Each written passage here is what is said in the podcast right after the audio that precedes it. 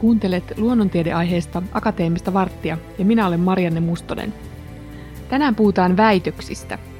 Seuraavassa kuulet sovelletun fysiikan unitutkijoiden mietteitä viime vuodelta, kun oma väitöstilaisuus on vielä edessäpäin. Aiheesta juttelemassa ovat Henri Korkalainen ja Samu Kainulainen. Sovelletun fysiikan tutkijamme ovat väittelemässä viikon välein uniapneasta, mutta hieman eri näkökulmista. Uniapnea on yksi yleisimmistä unihäiriöistä ja siitä kärsii moni meistä tietämättäänkin. Henri, mikä unitutkimuksessa kiehtoo? Se on lähinnä sillä tavalla, että kuitenkin elämästä viettää niin suuren osan unesta. Ja siitä ei kuitenkaan loppujen lopuksi vielä tiedä itse niin paljon ja siinä on niin paljon vielä kaikkea, mitä ei tiedetä. Ja sitten lisäksi on, unihäiriöt ovat todella yleisiä nykyisin, niin sitten on mukava päästä löytämään uutta näissä, tietämään, miten on vähän kehittämään tätä nykytilannetta. Se saisi ylipäätänsä paremmin saataisiin tietää unihäiriöistä ja pystyttäisiin paremmin huomaamaan ne. Samu, kerrohan vähän, että mikä se nykytilanne on tässä unitutkimuksessa?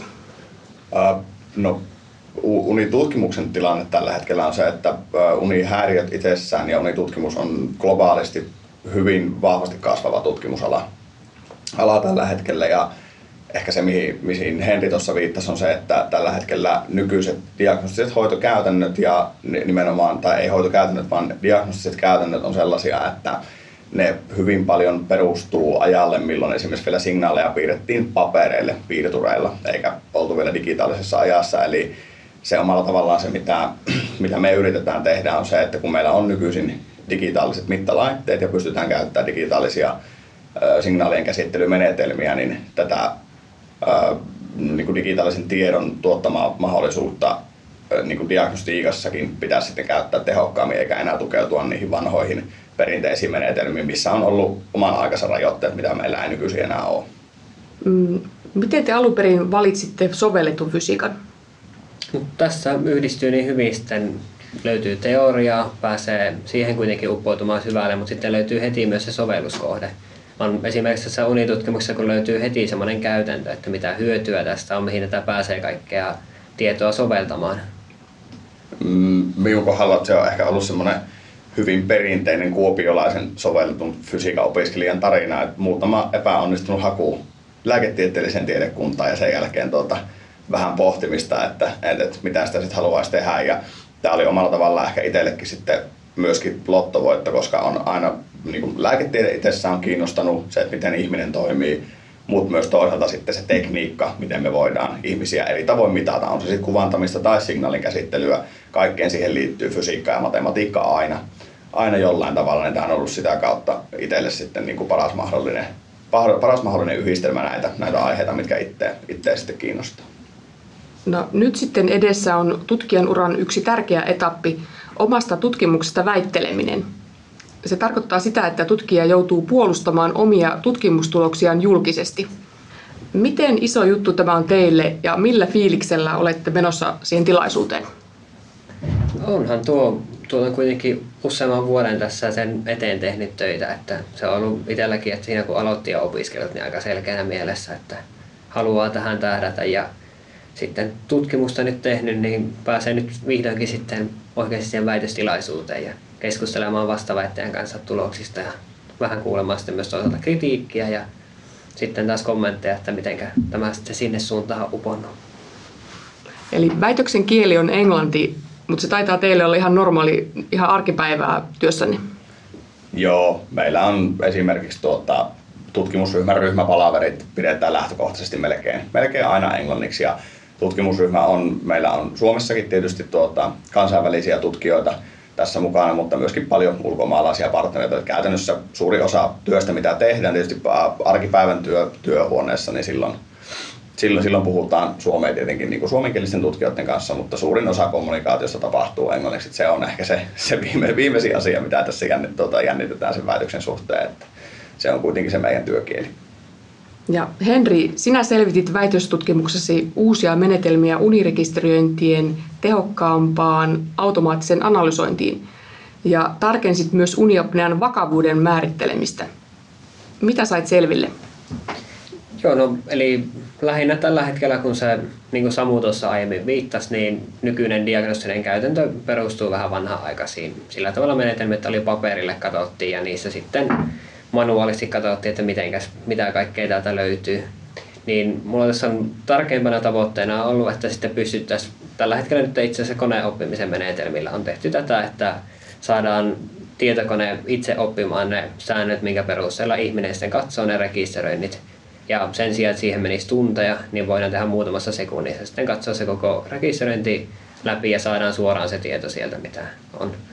Ja lisäksi sitten semmoista, että miten pystyttäisiin toisaalta menemään vielä pidemmälle näistä, että, ei, että löydetään semmoisia asioita, mitä ihmissilmä sitten ei näe näistä. Että voidaan vähän sen yksinkertaisemmilla menetelmillä saada samaa informaatio ulos.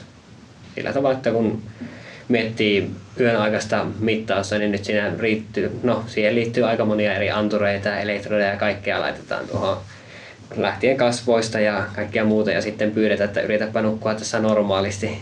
Niin se on kanssa omalla tavalla vähän ongelma, että jos saataisiin vähän yksinkertainen, yksinkertaisempi menetelmä, että vaikka sormen päässä on mittari tai ranteessa joku ja sitten pystyisi kertomaan samalla kliinisellä tarkkuudella kuitenkin saataisiin tietää siitä. Sitten se olisi ehkä normaalempaa unta ja saataisiin tarkempi kuvaus. Samu, sinä keskityit uniapnean yleisimpien päiväaikaisten oireiden ennustamiseen diagnostisiin unirekisteröinteihin perustuen. Kerrohan vähän tästä. Joo, eli se mitä uniapnea pääsääntöisesti aiheuttaa on ö, väsymys ja sitten tietysti vireystilan lasku, vireystilan lasku ja eri, tämmöiset erityiset tarkkaavaisuushäiriöt. Se lista on loputon, mutta nämä on ne yleisimmät ja tietysti myöskin eniten, eniten esimerkiksi ihmisen toimintakykyyn vaikuttavat oireet.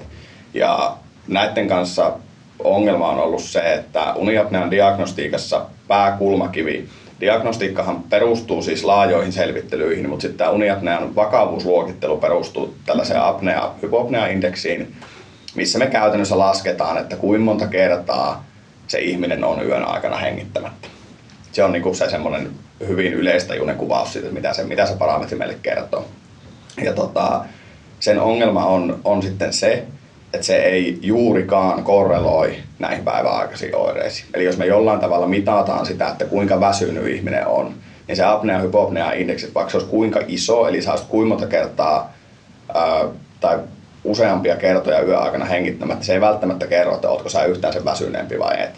Ja tämä perustuu siihen, tämä meidän idea, meidän hypoteesi tässä asiassa perustuu siihen, siihen ideaan, että se apnea hypopnea indeksi ei huomioi sitä, että kuinka kauan sä oot hengittämättä. Ja siinä on hurja ero, jos ihminen on hengittämättä 15 sekuntia, kun että ne on pahimmillaan hengittämättä puolitoista minuuttia yön aikana.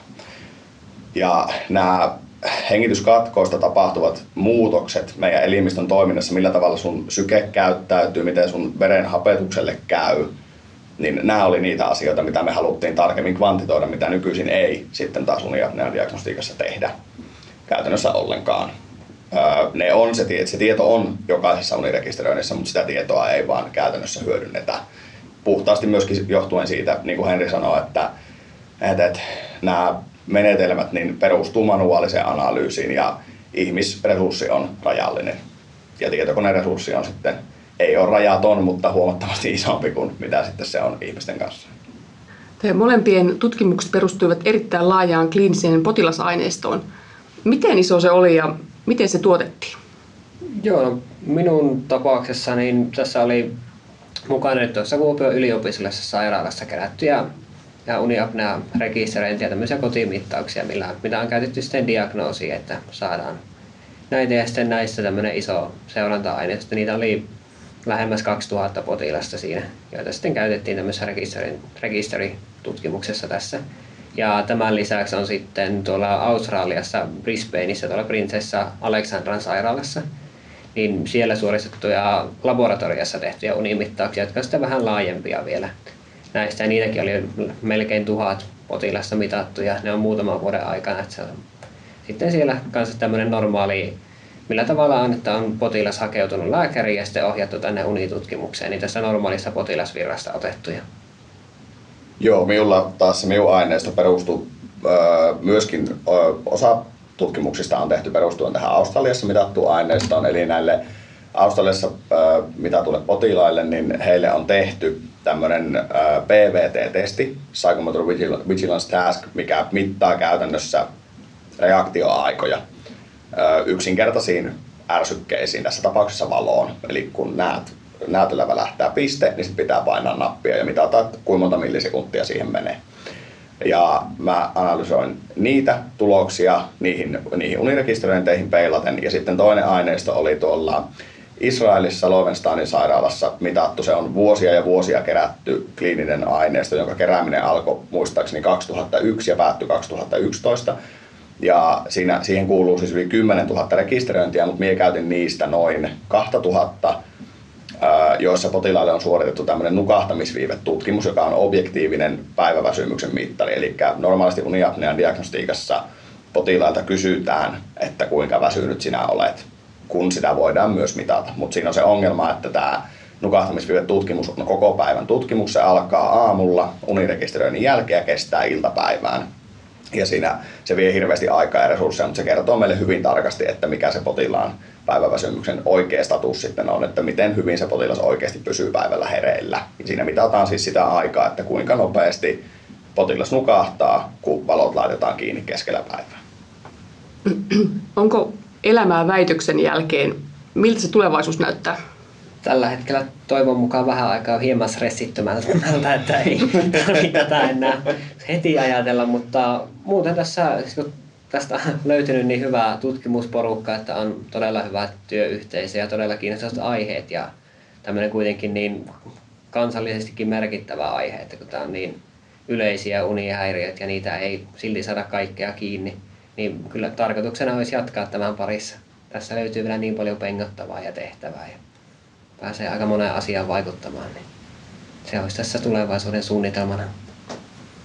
Joo, aika samoilla, samoilla linjoilla, että tutkimusta, tutkimusta jatketaan ja samojen aihepiirien kanssa myöskin aika vahvasti. Tietysti totta kai liikutaan, liikutaan koko ajan pikkusen eri suuntiin ja, ja, ja testataan uusia, uusia ideoita, mutta aihe pääsääntöisesti eli uni pysyy samana. Että todennäköisesti sitä uniapneasta ruvetaan sitten liikkumaan varmastikin tutkimusryhmätasollakin myöskin koko ajan laajempiin suuntiin, että, että vähän muutakin kuin pelkkää uniapnea. Unihäiriöitä on, on paljon muitakin ja, ja, ja niissä meillä riittää ihan yhtä lailla pengottavaa kuin tämän uniapnean kanssakin. Että ongelmat on siellä aivan, aivan samanlaiset kuin mitä ne on uniapnean diagnostiikankin kanssa. Että. Kiitokset ja onnea väitökseen. Kiitos. Kuuntelit juuri akateemista varttia unitutkimuksesta. Minä olen Marianne Mustonen ja aiheesta juttelemassa olivat Henri Korkalainen ja Samu Kainulainen sovellutun fysiikan laitokselta. Kiitos kun olit mukana.